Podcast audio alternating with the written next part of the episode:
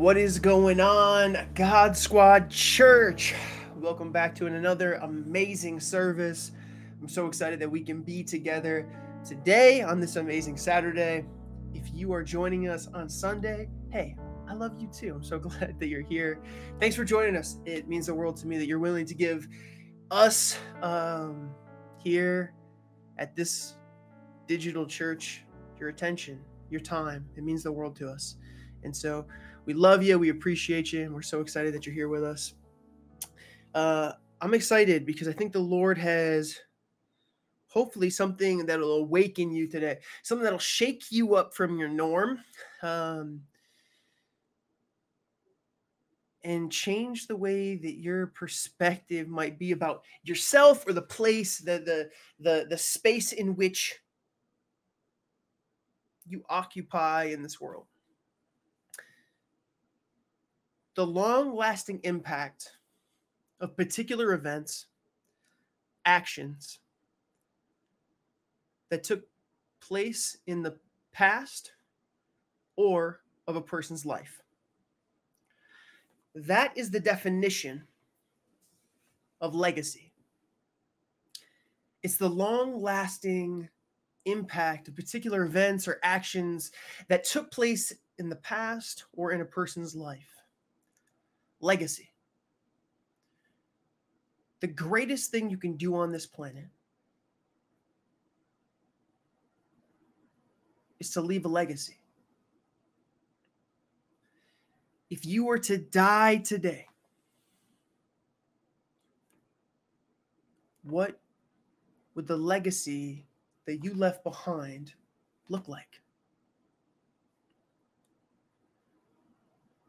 Honestly, if you were to take 30 minutes and you were just to start to write down the impact that you've had on this world, what would those pages look like? Are you proud of what's on those pages? Are you happy with it? Are you content? Or are you dissatisfied? My goal today would be to see the words of Jesus change the perspective of how important your purpose is on this earth. I want you to see that you have the ability to change the world by becoming more like Jesus. By listening closely and submitting to Him, you can have an impact that leaves a lasting love filled, joyful story. The world's obsessed with legends, but really, legends are created through legacy. I think of some legends. When I think about legacy and people that have left a long impacting, a long lasting, impactful life, I think of some legends and how many when you think about a legend, who do you think about? Who do you think about when you think about a legacy left on this earth? Go ahead and start put it in the comments or put it in the chat right now. If you're on YouTube, put it in the comments. Think of someone right now in your head. Who is it that you think about when you think about legacy? I'll give you a few moments. Let's go ahead. List some people that you think about, some people that you respect, some people that come to your mind when you think about people that have left a long lasting, impactful legacy.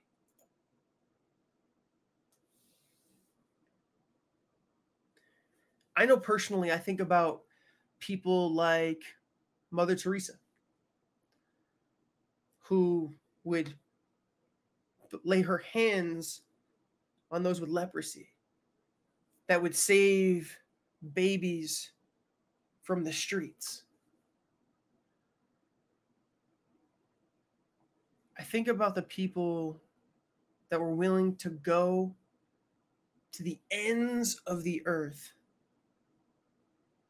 They were to go into these scary places. They were to go into these places where no one else wanted to be and extend love and mercy. Here are a few legendary quotes from Mother Teresa. Not all of us can do great things, but we can do small things with great love. She also said, We fear the future because we're wasting today.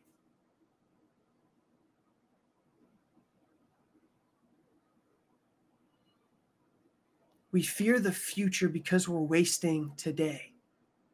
Talk about legacy, talk about impact. Why are you anxious for tomorrow? Well, it's because you've wasted today. You're not prepared for tomorrow because you've done nothing today. I'm sure we've all played them, or you've at least heard about them, seen them, maybe played a walkthrough or, or seen a walkthrough on YouTube, whatever it is. We've all played the games where when you make a choice, it affects the game, right? Like the first one, that like it affects the story, the future of the game, how it turns out, like which side you're going to, the good or the evil. Immediately, the games that come to my head are like Star Wars of the Old Republic or the old Fable games, where like you know the Fable games, you would start turning, you start turning into like this blonde haired whatever if you were the good guy, or you start turning into this like guy that's growing horns on the other side. Like one of two things would happen, but what happened was your choices affected the outcome of the game. You moved one way or the other. A newer example of that would be Starfield. I don't know how many of you guys have been playing Starfield, or if you played Starfield, or you're still hoping to get it, but your choices affect what happened in the game. They matter. What you do matters. It has a long lasting impact sometimes some of the smallest decisions we make move the needle in our life in a way that we can't quite grasp because we don't understand the ripple effect that casting that stone into the water is going to make. Your decisions affect your life, but they also affect the lives of others. Let's jump into the scripture here. We're in Luke 10, 25 through 37 today. And it's the parable of the Good Samaritan.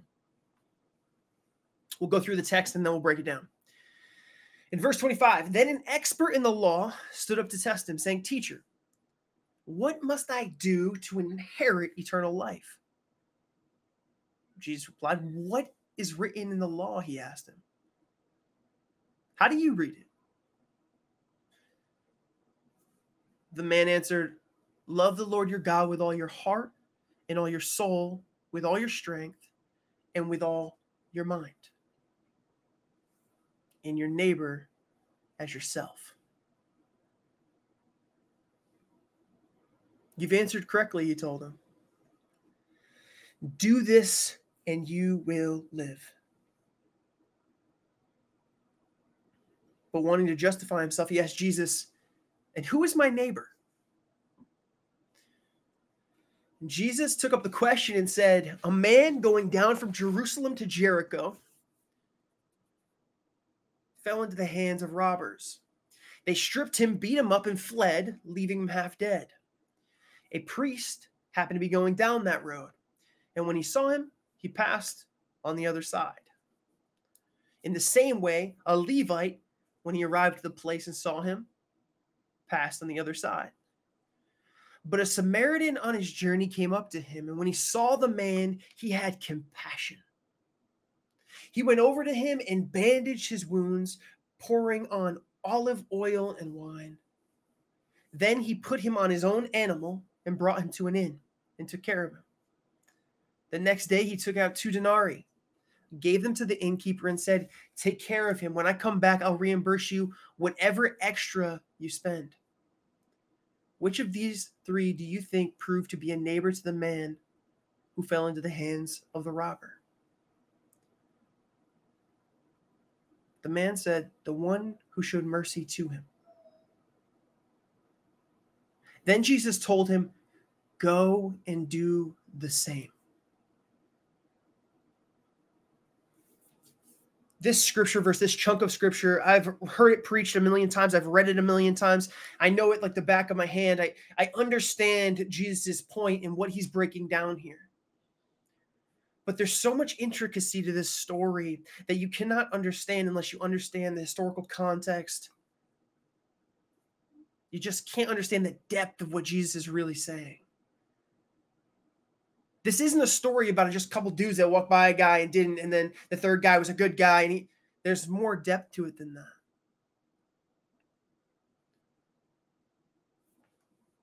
In verse 25, then an expert in the law stood up to test him, saying, Teacher, what must I do to inherit eternal life? An expert in the law, a lawyer, someone that knew what he's talking about. He wasn't testing Jesus in a way of like, your parents being like, don't test my patience. No, he was testing him in a way of saying, like, like, what is this? Do, do you understand this? And could you help me understand it a little better?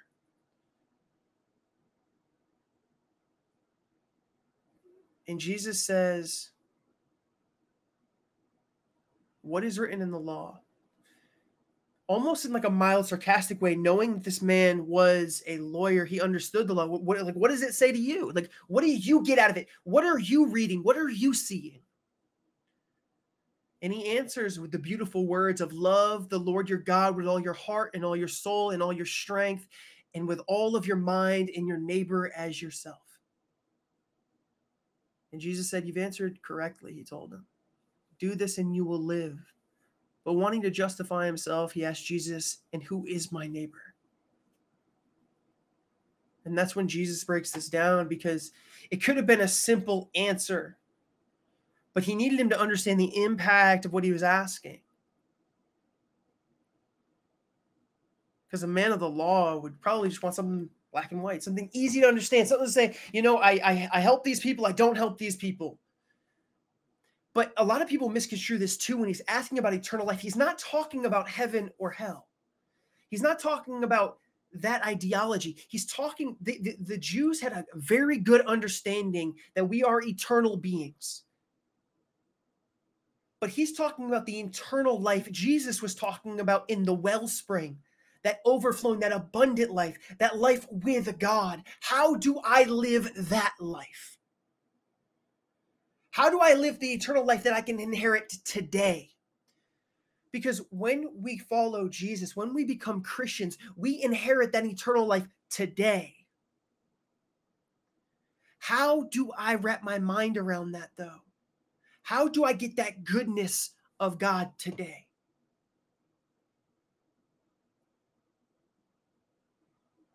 And he answers him so plainly. But then when he asked the neighbor question, he's like, "Oh, let's get let's get a little deep here. You, you need to understand this because obviously this is a big misconstrued. This is an obvious problem within the community that Jesus is communicating to. He knew that this would be something that we needed.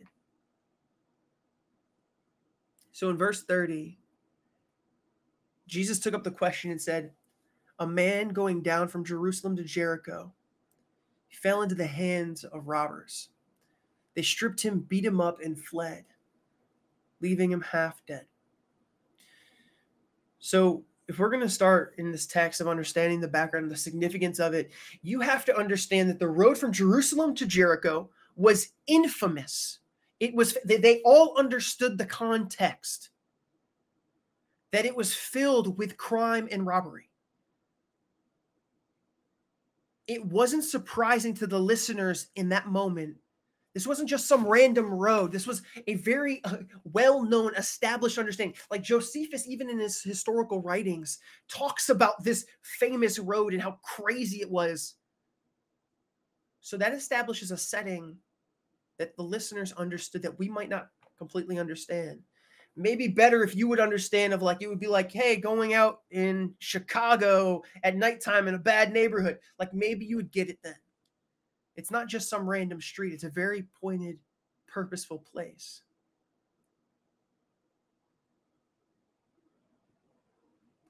And he set the story on that particular road for a reason.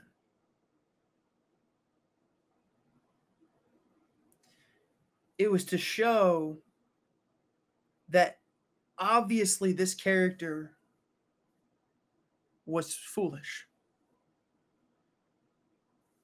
People seldom attempted the Jerusalem to Jericho road alone. It was it was insane. It, you always traveled in a caravan with numbers as to avoid conflict. This was setting up the idea that this man had no one to blame but himself. So everyone sitting there in that audience listening to the words of Jesus is like, what an idiot. Why would you ever travel that road alone? That's so stupid.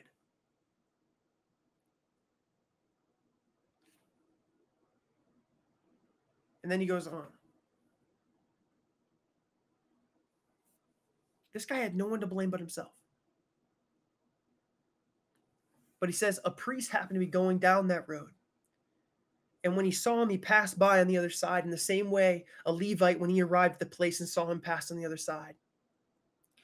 The priest and the Levite really matter in this story, too. Because both of them were religious officials.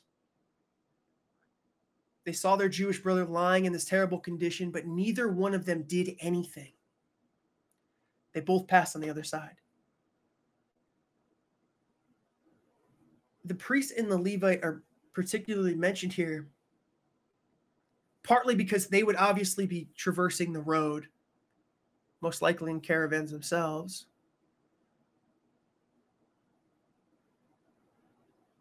Simply because of the nature of their office. But they were also mentioned because of the nature of their office. They were also mentioned because they would have like been expected to do something. They would have expected, they would have been the, the most understandable, the, the easy slotting character, right? The easy trope to show mercy. They would have been the person that you you you expected to come to the aid and comfort of the man lying on the side of the road. And it was jarring because their inhumane conduct in this story was a breach of the law. It was a breach of the office in which they held a standard to.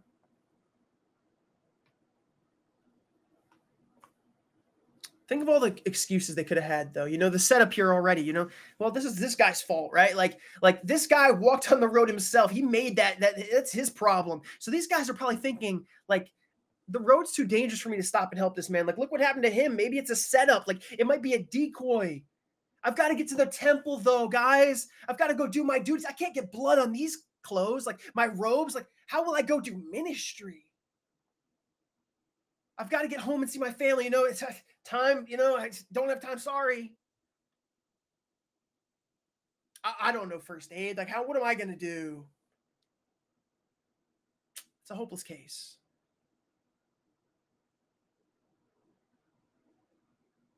I'll pray for him later. Well, he didn't ask for my help.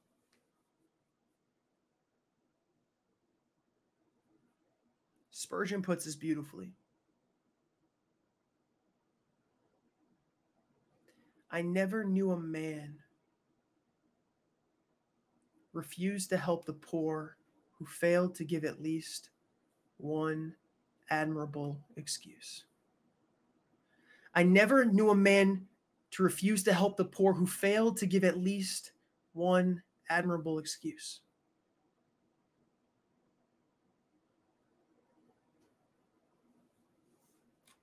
Verse 33 But a Samaritan on his journey came up to him, and when he saw the man, he had compassion. When Jesus listeners heard about the priest and the Levite, they probably expected Jesus to say the next was a, a, common Jew. And, you know, the common Jew came in to help him. And, you know, if that happened, this whole story would have been another way, though. Jesus showed the corruption of the religious leaders in that day, but shocked them by saying the man who helped him was a Samaritan. and I don't think in the American mindset we can quite understand this because we don't live in a place where there's tribal warfare. We live in a place where there is racial tension. We live in a place where there is um, there is sexism. We live in a definitely a tension-filled place. But but racial tribalism is different. The Jews hated the Samaritans, and the Samaritan hated the Jews. They couldn't see eye to eye. They were often seen as worse than Gentiles. And Gentiles were such that there were some religious rabbis that would teach to the fact that you shouldn't even help deliver a Gentile's child because you're just bringing another Gentile into the world. And the Samaritans were seen as worse than those. So Jesus saying Samaritan here wasn't just saying some nationality randomly. He was saying, Your enemy, the one you despise. And it's twofold here. Because on one hand, that Samaritan is putting down that hatred to come and lend a hand and be a part and love and show mercy. And on the other hand, He's extending the idea that even your enemies would be willing to love deeply.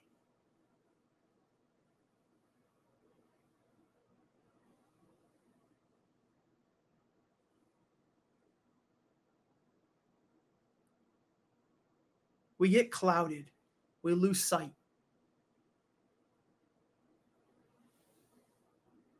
this hatred between the Samaritans and the Jews can, I think, be antiquated to our own soul.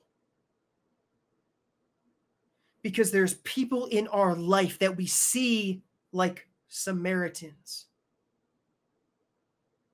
There's people in our lives that we have a very hard time loving and being kind to and extending grace and mercy and love.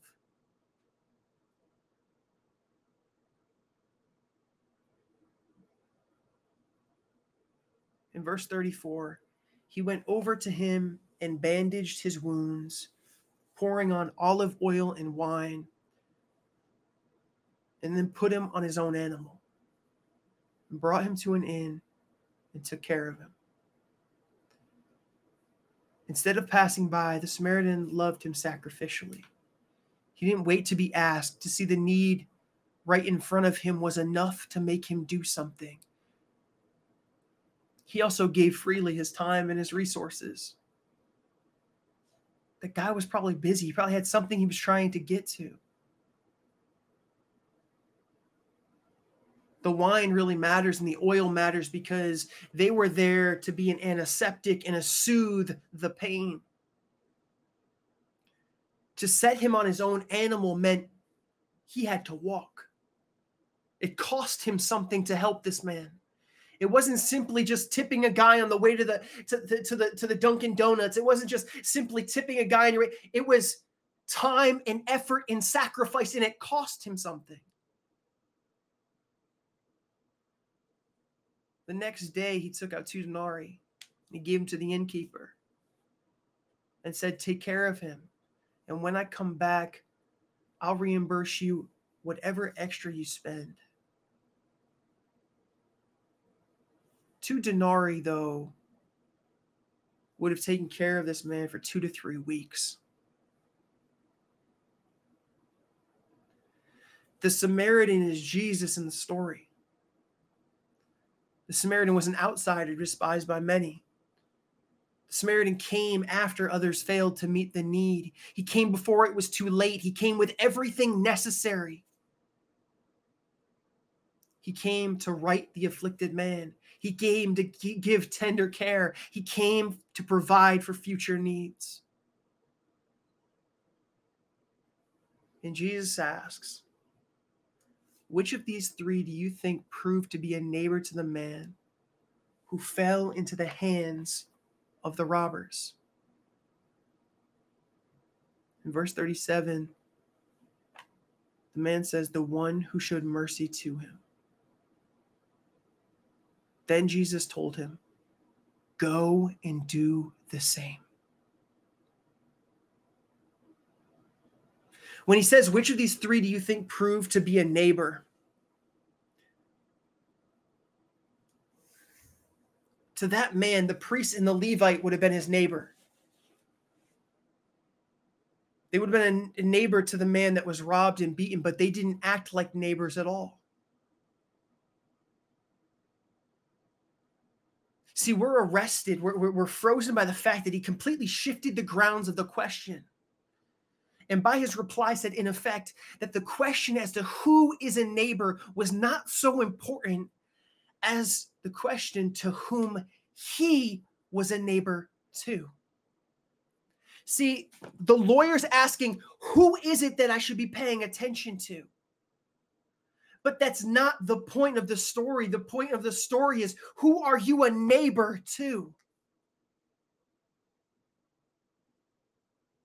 Maybe a better way to understand it is that it wasn't about the, the of the who the person is, but yet or better yet who he was. It has nothing to do with them and everything to do with him and his willingness, his intention, his love, his compassion, his mercy. Neighbor is not a specific person, but rather a mindset that each of us should possess.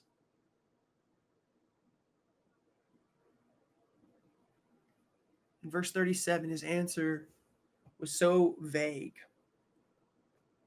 The one who showed mercy to him. The lawyer knew who the true neighbor was. Yet he couldn't bring the, the he couldn't bring himself to say the name of the Samaritan. Because he expected him to be the enemy. But he was instead the neighbor who showed mercy on him.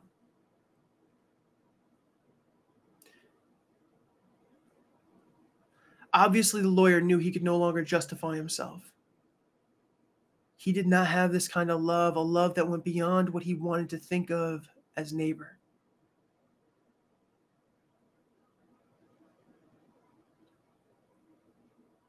Go and do the same, Jesus said. Jesus allowed the parable to answer the lawyer's question and guide the application. What a beautiful teacher. I am to love my neighbor, and my neighbor is the one who others might consider my enemy. My neighbor is the one with a need right in front of me. My neighbor, my neighbor is anyone and everyone, even those who I might not want to love, even those who I don't think deserve my love and my mercy. This doesn't mean that we run to every plight and every problem. Like it's impossible. We would be burnt out. There's no possible way. But what it does mean is that those that are in your plain sight those that need you when you do not be the person you're not the person that just walks by but you're the person that stops and is loving and attending. Don't suffer from the bystander effect of someone else will deal with it. Be the cause. Be the action of love and mercy in someone's life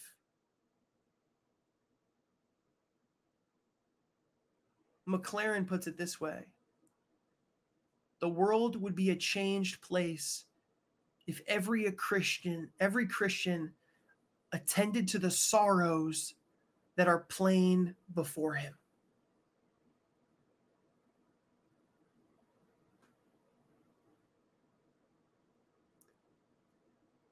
The world would change if we started taking personal responsibility and stopped expecting someone else to take care of our legacy.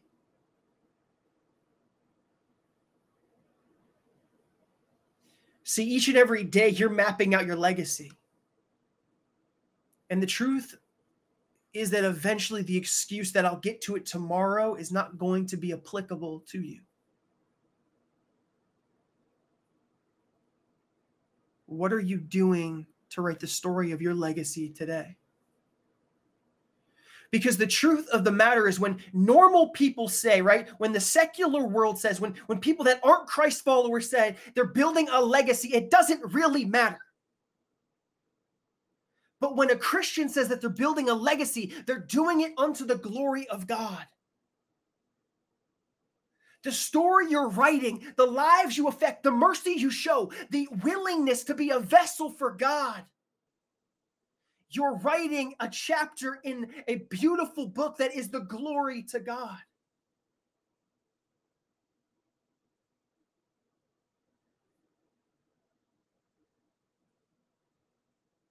Barely anyone in this world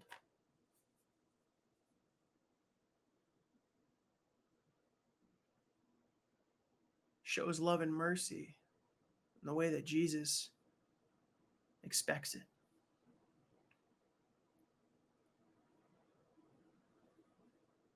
Many, even most people, don't have this kind of love for God or others.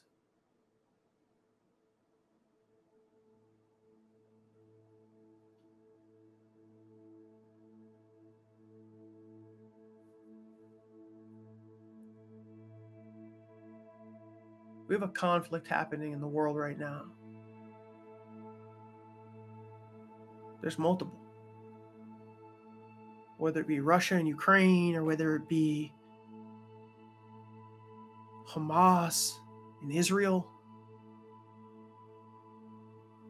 I don't care about your Twitter posts. I don't care about which side of the fence you stand on.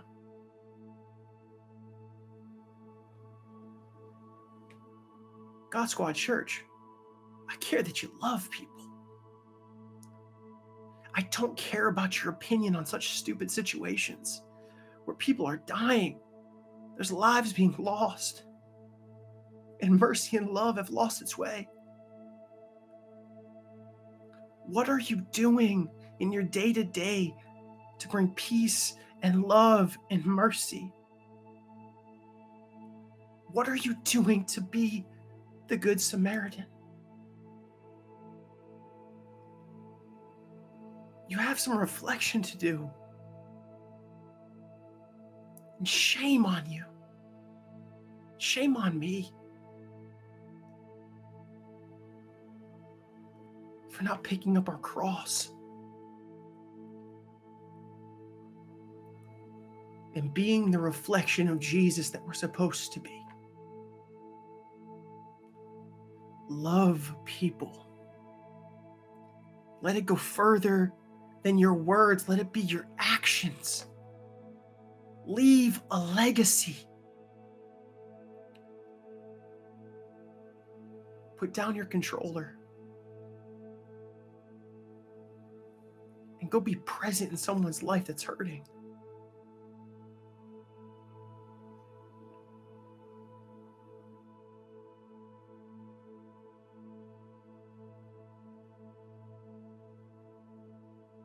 how then will we receive eternal life if we can't, like most of us, don't have this kind of love towards God and others? What are we supposed to do? It's the beauty of a gospel. The beauty of the gospel is that it's not about doing, it's about letting Jesus.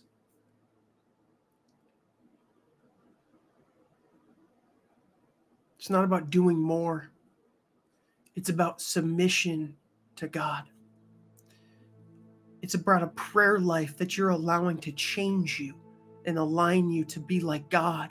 It's about a conviction that moves you to be more like Christ. If you're not feeling convicted in your life about the things that you do, then there is a heart problem.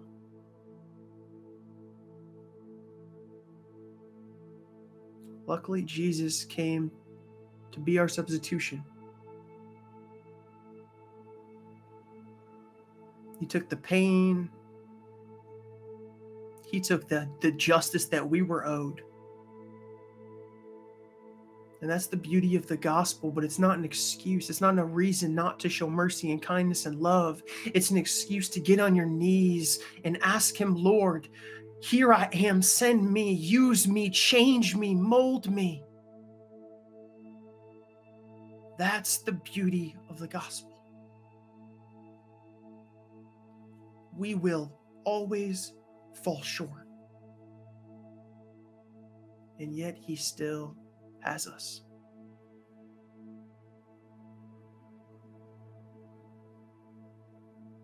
You are loved by your Creator. What legacy are you writing today? Is it one that when you are drawing your last breaths, that you're proud of? And if it's not, what do you need to shift in your life to start beginning to write a more beautiful story?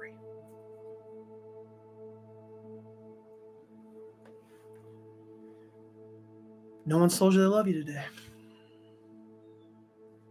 We here at Gospel, we here at God Squad Church,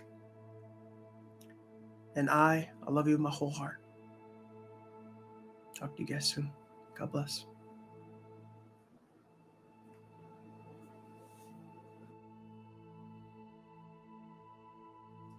Sorry, guys, I was muted for a second there. Uh, what an amazing message from uh, Pastor Daelyte as he was as he was speaking some and he was talking about legacy something that really started to go through my head was when i die here on this earth what are people going to remember?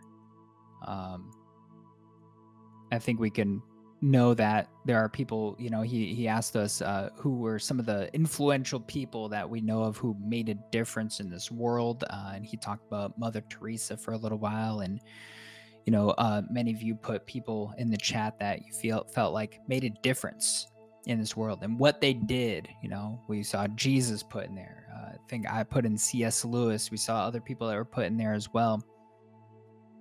But I really started to think like, am I reflecting the light of Jesus in the best way that I possibly can? And I think for all of us, it's a great reminder and it's a challenge for us to look back and see what our lives look like inside of church, outside of church, with the people that we're with on a daily basis, with the people that we might not like as well. Jesus has called us to love everyone, and he uses this parable of the of the good Samaritan to help us to understand what that should look like and how to apply it to our lives. And that is the type of love that He's asking us to have for all people. And I think that's a great challenge. And also, as Pastor Daelyte was talking, maybe you guys caught it. He gave the gospel of Jesus as well, saying that the Good Samaritan was a reflection of Jesus. The fact that Jesus came, that he has saved us, the person that was beat up and, and robbed on the road. He came and he took care of us. He paid the debt, everything and even more than what we deserved. But maybe you today, you're sitting here and you've never accepted Jesus Christ into your life, saying to yourself, I've never had that type of love for people. I've never felt that type of love for myself. I want you to know something Jesus loves you more than you could ever imagine. And all you need to do is surrender to Him. Ask Him to be your Lord and Savior. And commit your life to Him that you'll follow Him, believing that He died on a cross and that He rose from the dead for you so that you could be saved. Maybe you did make that decision. Like I said, you can be making that decision right here where you sit right now. And if you do want to make that decision, that is absolutely amazing. And hey, we want to celebrate with you if you've made that decision today. Maybe you've been sitting there and you've been thinking, hey, my life has been, eh, I haven't been showing that type of love for other people. Well, maybe this is a time for you where you need to rededicate your life. Saying, I'm going to get back on the path that God has created me for, that I'm going to be the man or woman of God that He has created me to be. Hey, we want to celebrate with you as well. If you did make a decision like that today, um, you know, we want to be able to connect with you because there, there's so many different questions that you could possibly have. We'd love to be able to answer those things. And so if somebody can do me a favor and actually type exclamation point connect in the chat.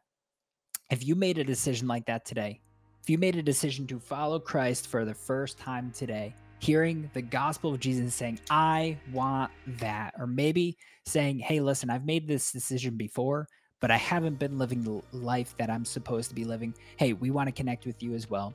What I would ask you to do is click on that link that comes up in the chat, fill that out with as much information as you feel comfortable giving. Because, like I said, we want to connect with you. I'm not going to spam you with emails or anything, but what I would love to be able to do is walk alongside you in this journey.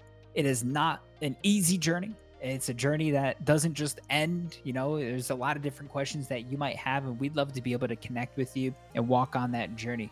Like I said, you know, we come we come here to to know God, to experience community, but then there's other things after, right? Discover your purpose, and we talked a little bit today about making a difference. What is the legacy that you're going to leave, and reflecting the light of Jesus Christ. And so, congratulations once again to those of you that have accepted or rededicated your life. We would love to, uh, you know, like like I said, congratulate you and celebrate with you today. And right now, we're going to go into a time of uh, of giving an offering. And uh, what I want you to know first and foremost is, hey, if you're new here today, we don't want anything from you. We want everything for you. But if you call God Squad Church your home church, or maybe maybe it is your first time, or maybe you've been here for a, a few times before, hey, uh, and and God is pressing it on your heart to give today to be able to help us to do what we do here at God Squad Church. Um, you know, it, it, thing is, is is giving and sacrificing of specifically of our finances is a form of worship to God. Jesus talks about it a lot in the New Testament. It's one of the most talked about subjects that he actually uh, talks about and uh, it gets a little bit uncomfortable when we talk about finances sometimes. We start talking about our physical treasures and things of that nature but the fact of the matter is that this is something that has been going on uh, you know for thousands and thousands of years where people have been giving to further the kingdom of god and what that looks like. And for us here at god squad church this continues to help us to be able to continue with the vision. It helps us with our digital missionaries. It helps us with the events that we have with the pastors that we have and all the different things that we do here at god squad church to help gamers to come to know who Jesus Christ is. It's because of your faithfulness and generosity that we're able to continue to do this. And so I wanted to thank you for those of you that have been faithful and generous but I also want to uh, let let you know let it be known that um, if you call God Squad Church your home church, it's something that I challenge and encourage you to do. It's not always easy to sacrifice your finances, but I promise you that when you are giving, you know, the Lord tells us He doesn't tell us to give with a heart where we're trying to just hold on to everything, but He tells us to give with a heart that is uh, that is that is that is excited, that is expecting that that he is going to do better and greater things throughout this entire community as we continue to uh, to reach out to other people so that Jesus can change more lives. I want you to know there are multiple safe and secure ways you can give the God Squad Church. You do so by going into uh, you can by uh, typing exclamation point give in the chat, which is already in there.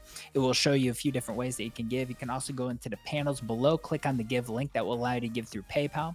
You can also go to our website at uh, godsquadchurch.com slash give. That will allow you to be able to do a one-time donation or recurring donations of monthly or weekly if you would like to. And finally, if you're a U.S. resident, you can also use text to give by texting any amount to number 83, uh, 84321. Um, it's going to take you through a little bit of a of a uh, for if it's a first time thing that you're doing it's going to be like 30 seconds to a minute or so to be able to get through that. But after that it's as easy as just taking out your phone and texting any amount to number 84321 but no matter how you are giving we thank you so much for your faithfulness and generosity. Every penny counts. Every penny counts